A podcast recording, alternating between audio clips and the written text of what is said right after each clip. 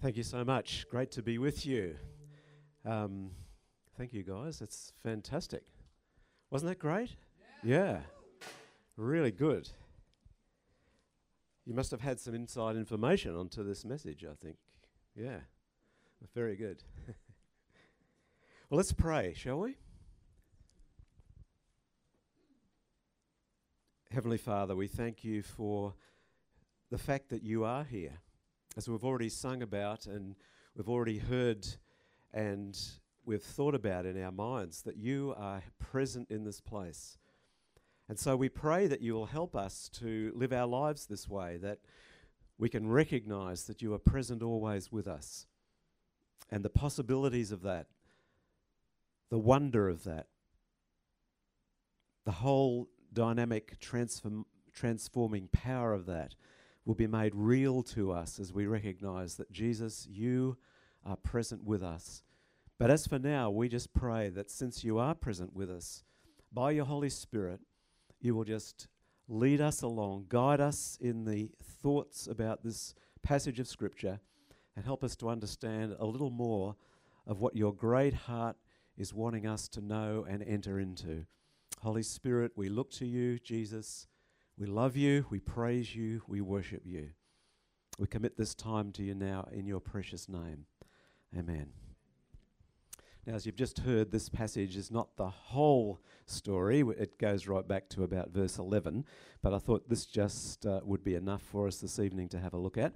And I want to look at the passage through what I'm calling a lens. Now, I'm a bit of an amateur photographer, still learning and uh, enjoying my learning. And so, looking at this passage, I want us to look through it through a lens, and the lens is Psalm 116:9. If you're quick at finding that verse, it's fine. If not, don't worry. We'll, I'll just read it out to you. But uh, this verse, first of all, says that I may walk before the Lord in the land of the living. And then the second verse, I guess you've got to have uh, two eyes to look through a lens, right? Well, maybe one eye, but uh, depends on how you're doing it. Uh, verse 16:8 of Psalms, uh, sorry, chapter uh, Psalm 16, verse number 8. I have set the Lord always before me, because he is at my right hand. I shall not be shaken. So those two verses, that I may walk before the Lord in the land of the living, and Psalm 16:8, I have set the Lord always before me, because he is at my right hand, I will not be shaken. So, what I want us to do is look at this passage in the light of these two verses, which basically tell us this that we are to live in worshipful awareness of Jesus' presence and his person and his purpose in our everyday existence. So, in our everyday existence, that we're living before the person of Jesus living before his purpose, conscious of his purpose, and conscious also of who he is that we're living before. We heard earlier that, um, you know, we're actually in heaven already. You know, a lot of people talk about, as we've already heard, that heaven is coming, but actually, Jesus has brought heaven to us. And we're actually beginning this life of heaven right here and now. How is that? It is because Jesus lives within us and we are living before the very living presence of Jesus day by day. So I want us to try and capture the fact that wherever we go, whether shopping or whether to work or whether just wandering around in the park or whether at church or wherever we are, we're living our lives in the very presence of Jesus. To actually live our lives, as the psalmist says, um, in how does it put it now? Before the Lord, that I may walk before the Lord in the land of the living. In other words, in everyday life.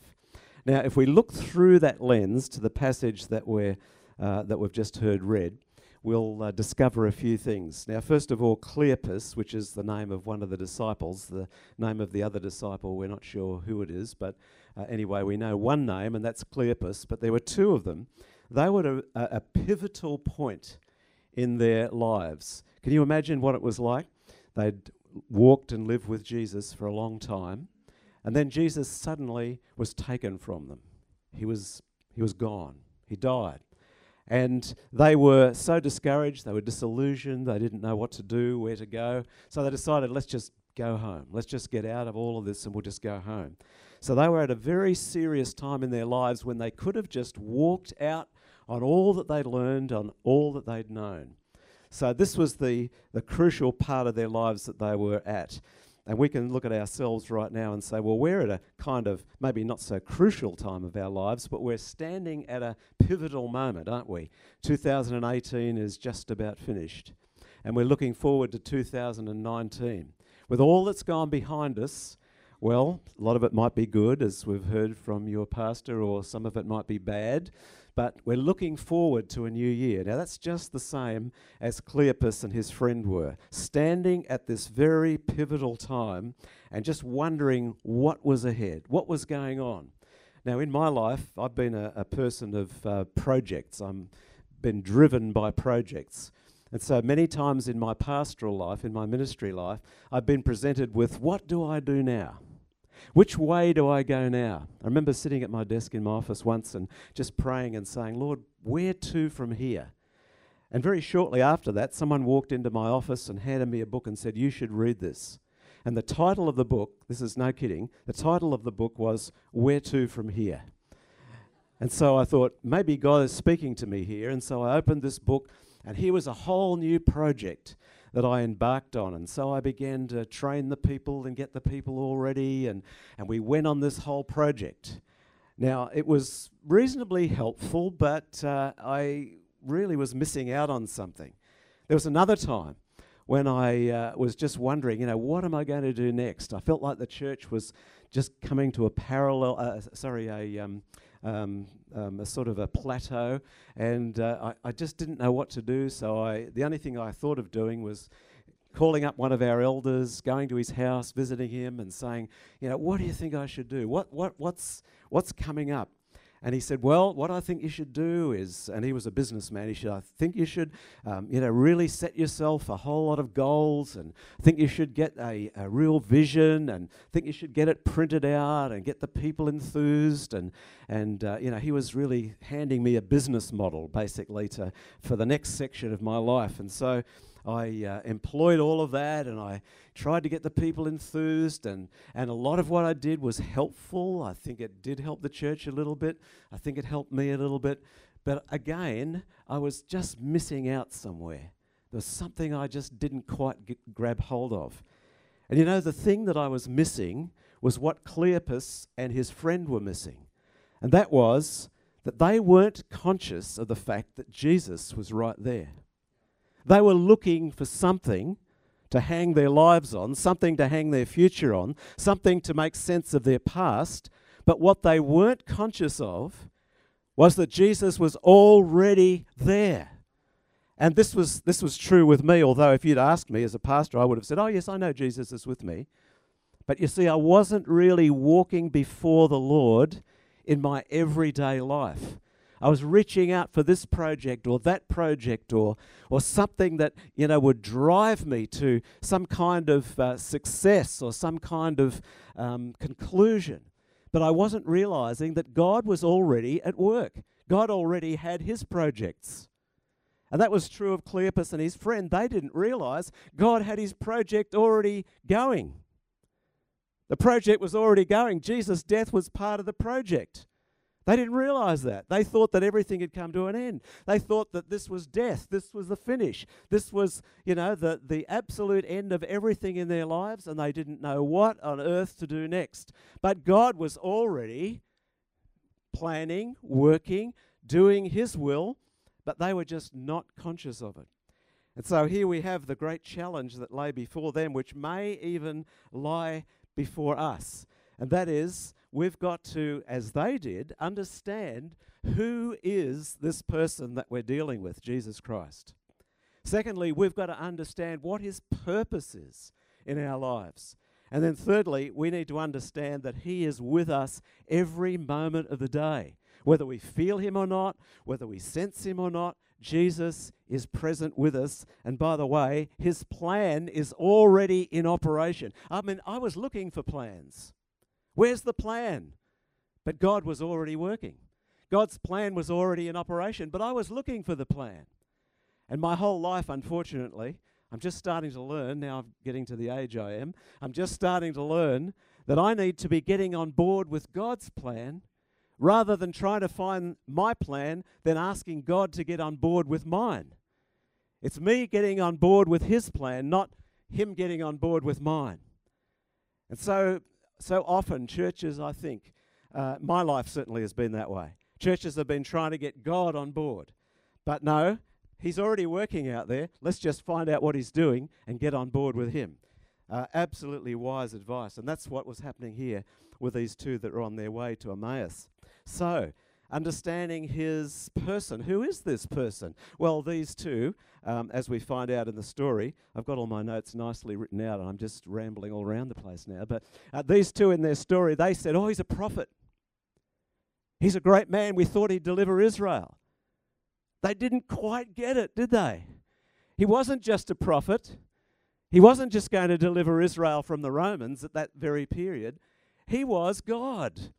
He was God in flesh. He was the one that redeemed them through his death from their sins.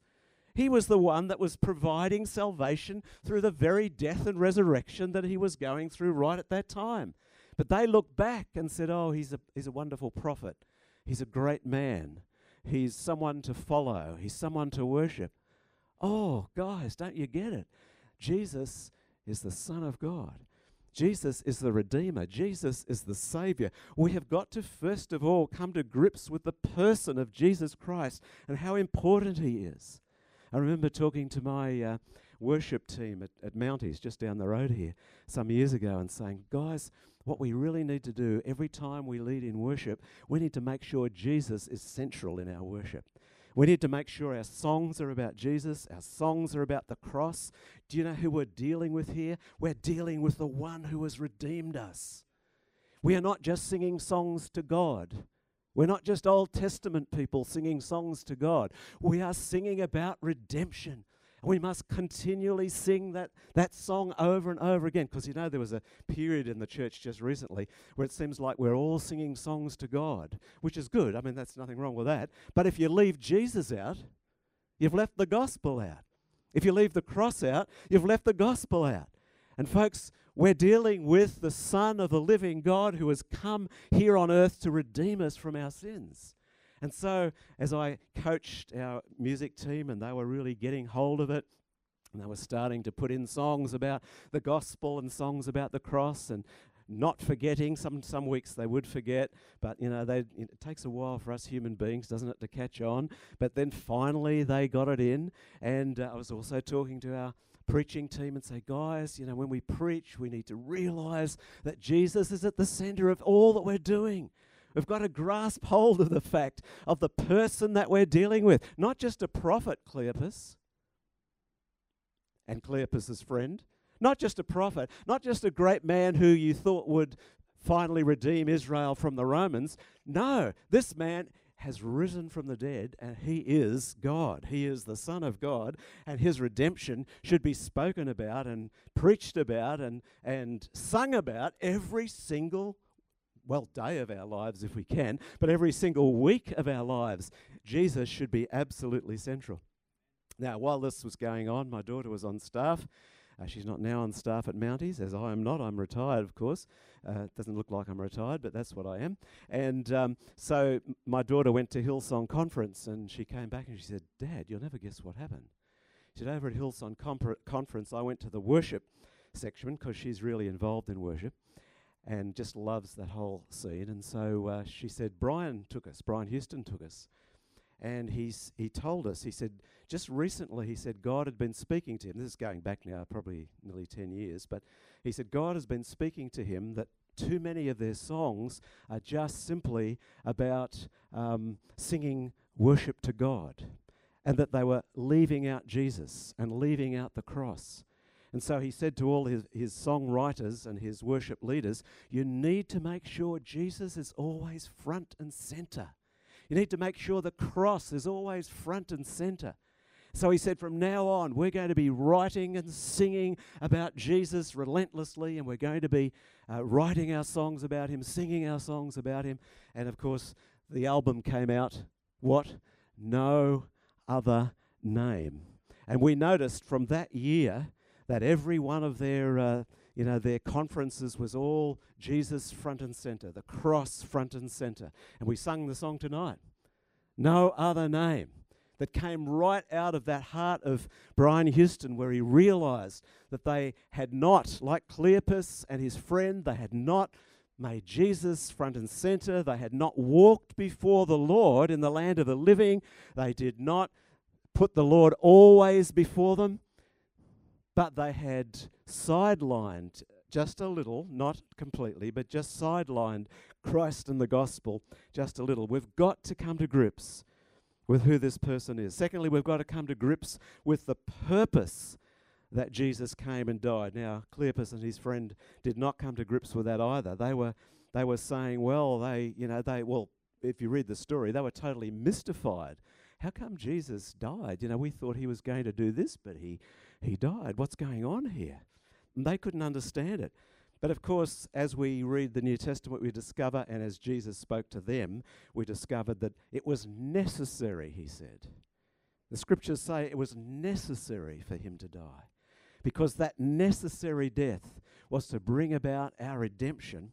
But more than that, what is the purpose of Jesus dying on the cross? It is, in the words of Scripture, to bring all things together under Christ, to bring everything in the universe under Christ, into one, into unity, into union. Or to put it in another way that might be easier to understand, He has given to us, God was in Christ, reconciling the world to Himself, and has given to us the ministry of reconciliation.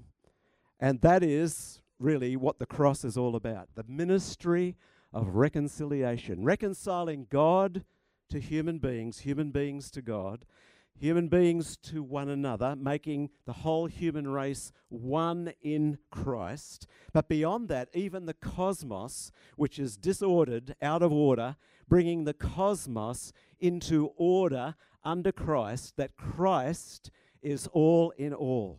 In other words, when Paul says, I want you to maintain the union or the unity of the faith, I want you to do everything that's possible to maintain the unity of the Spirit in the bond of peace, he is actually making a statement about the reason for Christ's death. Union, unity, oneness, reconciliation is the message of the cross. It's not to deliver Israel from the Romans. It's to deliver you and me from our individuality so that we are united with Christ, one with Father, Son, and Holy Spirit, and one with each other.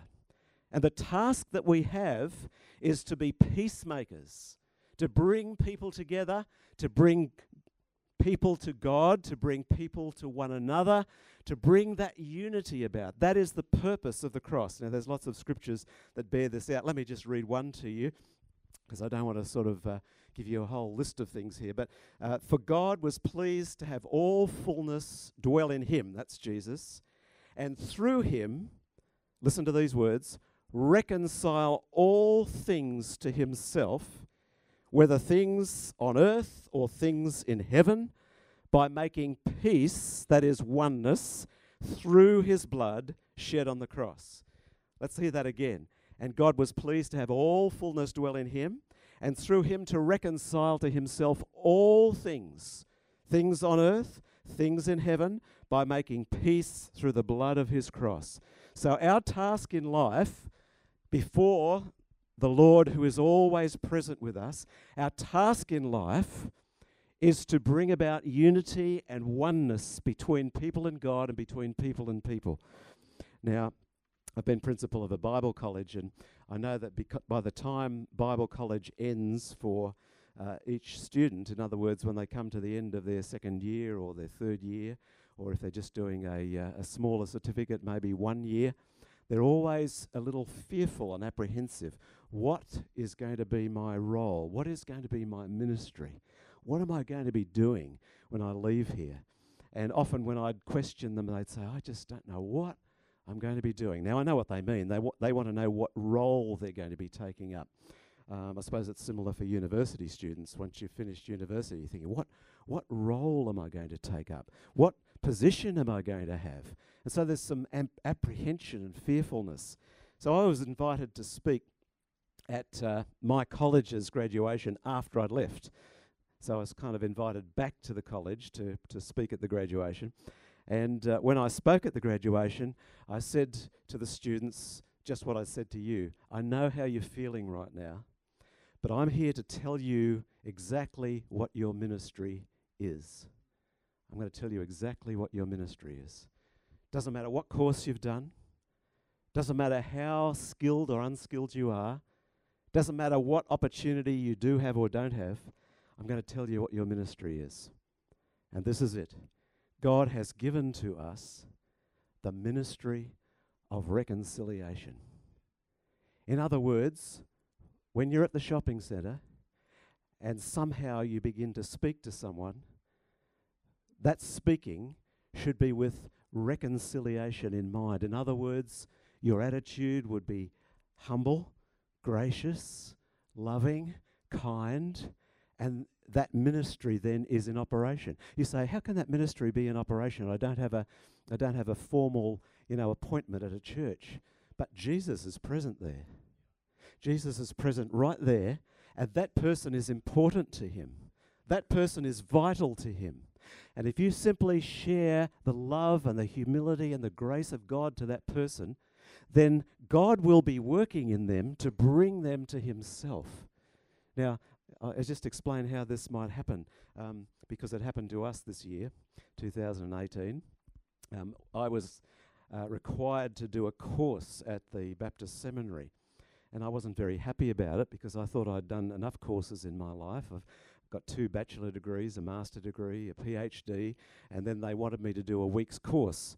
And I thought, I don't need to do a week's course, you know. I mean, I like studying, but I don't want to do another week's course. And I was a bit grumpy about it and um, complained to my wife. I said, I don't, I don't think I need to go and do this.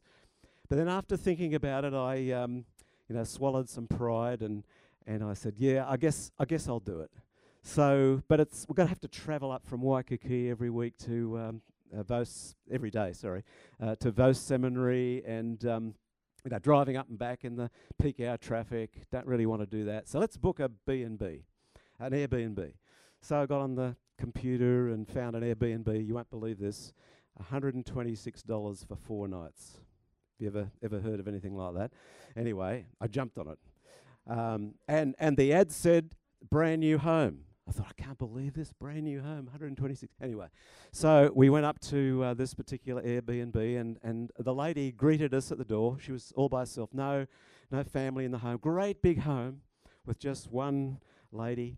And um, just spontaneously, my wife wrapped her arms around her and gave her a big hug. And I thought, oh, that's a bit forward, you know. So, um, but anyway, just it just seemed right. And the lady said, "Oh, a hug." She said, "Yeah, I'll take that." I said, Well, I won't hug you, I'll just uh, shake your hand. So, shook her by the hand, and we went in. It turned out that week was one of the worst weeks in this lady's life, not because we were there, for another reason, but, um, but she had some real serious problems, and um, she started sharing with us. And we just, all we did was listen. We just listened to her, and we empathized with her, and we said, Look, we'll, we'll pray for you. That's, that's about all we said. We didn't sort of preach to her. We just said, We'll pray for you. And f- for the other three days, we just listened to her and loved her. And um, then we went our way. Now, you know how on Airbnb they write a review. So she wrote a really long review. And, and I won't tell you all that was in it, otherwise, I'll, I'll feel proud because of, of what she put in there. But what she did say, what she did say was Richard and Joyce have reconnected me with my faith.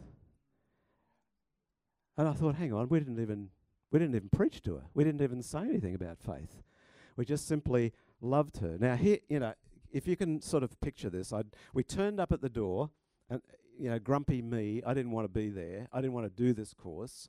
In fact, I nearly decided not to do it. Oh, hang this. Why should I do this?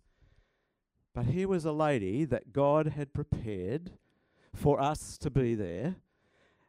And if we hadn't been awake to the fact that her need was great and weren't willing to listen to her because of me and my grumpiness sort of thinking oh I don't want to I don't want to hear people's problems you know. I've got enough problems of my own. If I was like that um, we would have missed the fact that God was present there working in that circumstance and uh, the story doesn't end there because um, we sent her a little book of daily prayers. We thought we, would used this for years and we thought it was a great little book, and so we sent it to her.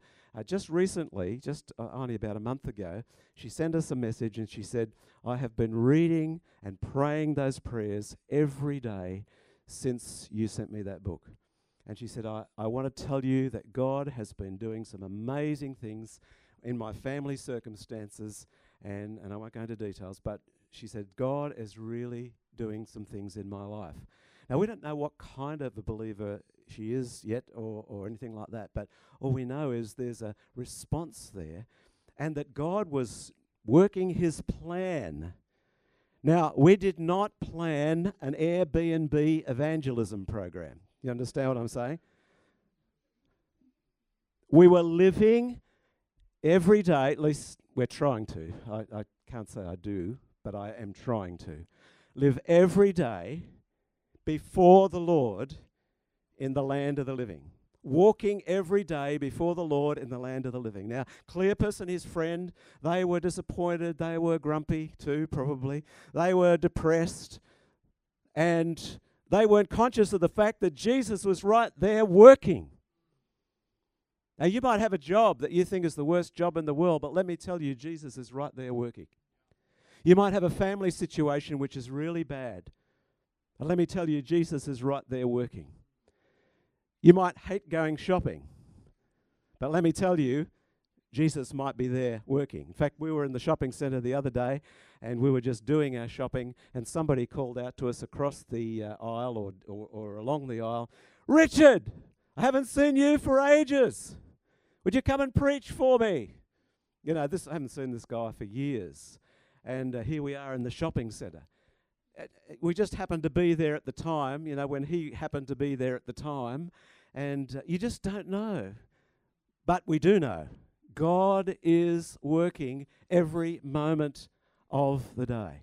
And it's not a matter of our uh, planning, it's not a matter of our programming. Let me tell you, I'm a, I told you earlier, I'm a project man. Uh, we were responsible for starting a Christian school. We were responsible for starting a retirement village. We were responsible for starting a TV ministry. We were responsible for starting, what else did we start? Uh, three or four building programs. Uh, my whole ministry life has been one of projects, plans, and programs, and I'm only just now learning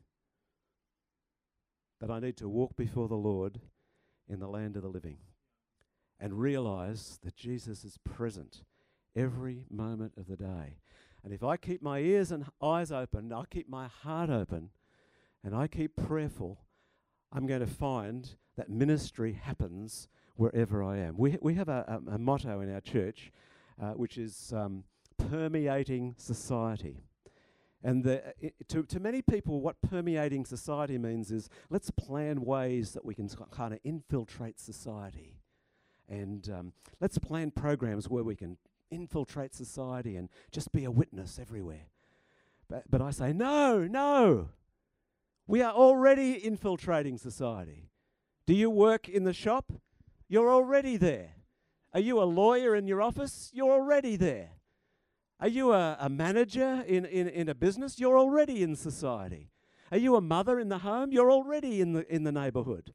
Do you go shopping? You're already there. We don't know, need to plan a program. We need to realize that Jesus is with us every moment of the day. Um, I, I, yeah, maybe I won't be asked to preach here again, but let me just say this. Um, I think the more programs we plan, the less we are likely to live our lives naturally before the presence of the Lord in the land of the living because we will push all of our efforts to these little compartments where the program operates. But when you are at an Airbnb, will you be open to touching someone's life because you are aware that God is working there? Or will you say, Oh, I don't do that when I'm on holidays? I only do that in when I'm in that program. Do you understand what I'm saying? You can push all your efforts to a program instead of realize that I'm walking before the Lord every moment of the day. And this was the thing with uh, Cleopas and his friend. They were walking just in their normal, discouraged life, and Jesus was there. He was there. But they were thinking he was way back there, dead on a cross. But he was there with them. Of course, we know the rest of the story, which I was going to bring you another three points, but time's way gone. So uh, we'll finish about in a minute or two's time. But what a challenge. And, and I share this with you, and I, I shared this at Grace Methodist the other day. A couple of folks are here uh, who will have heard this before, or part of this before. So, um, but this has been a real challenge to me, and I've been thinking about it. And how can I live 2019 as someone walking constantly before the Lord? And just being uh, a couple of verses in closing. This is uh, Wake up. Thank you. Right. That wasn't you, that was my tablet here. Gone to sleep already. Let me read you uh, these verses if I can find them. Um, oh yes, right up the right up the front here. John five, verse um, seventeen. Jesus said to them, "My Father is always working.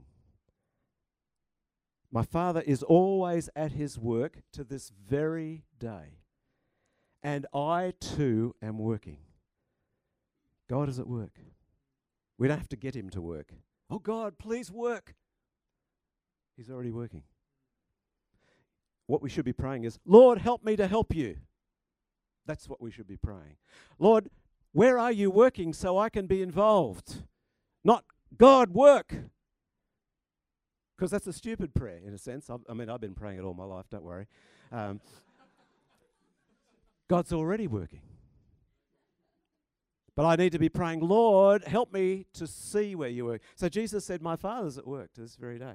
Now, and then the, the complementary verse to that um, I tell you the truth. Jesus said this the Son can do nothing by himself all my programs and all my plans. I can do nothing by myself. He, that is the Son, can only do what he sees his Father doing because whatever the Father does, the Son also does.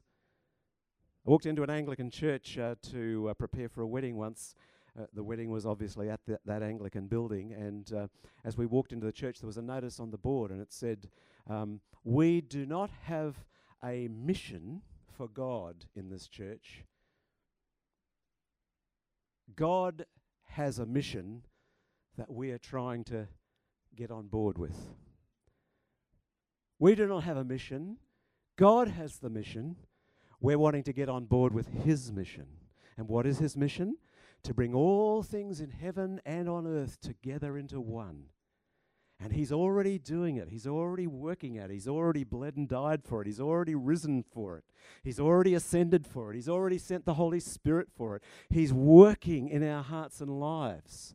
And you'll be amazed at where you find him working if you and I have our ears and our eyes and our hearts open to what God the Holy Spirit is doing. Shall we pray? Heavenly Father, give us open eyes like Abraham at Moriah when he saw that lamb caught in the thicket. Give us open eyes like Jacob at Bethel when he said, I didn't realize God was in this place. Give us open eyes like Elisha's servant at Dothan when his eyes were opened and he saw the horses of chari- uh, chariots of fire around about Elisha. Give us open eyes like Philip when finally he realized that Jesus was the Father in the flesh. Give us open eyes like Paul when he suddenly realized that Jesus was his Savior. And give us open eyes like Cleopas and his friend who suddenly recognized Jesus on the road already with them, in the home already with them, when they thought he was way off somewhere else, even dead. Jesus, give us open eyes, I pray, and help us to see as we have never seen before, and help us to get on board with your program. Help us to get on board with what you are doing. Holy Spirit, speak to us and through us about these things in Jesus' name. Amen.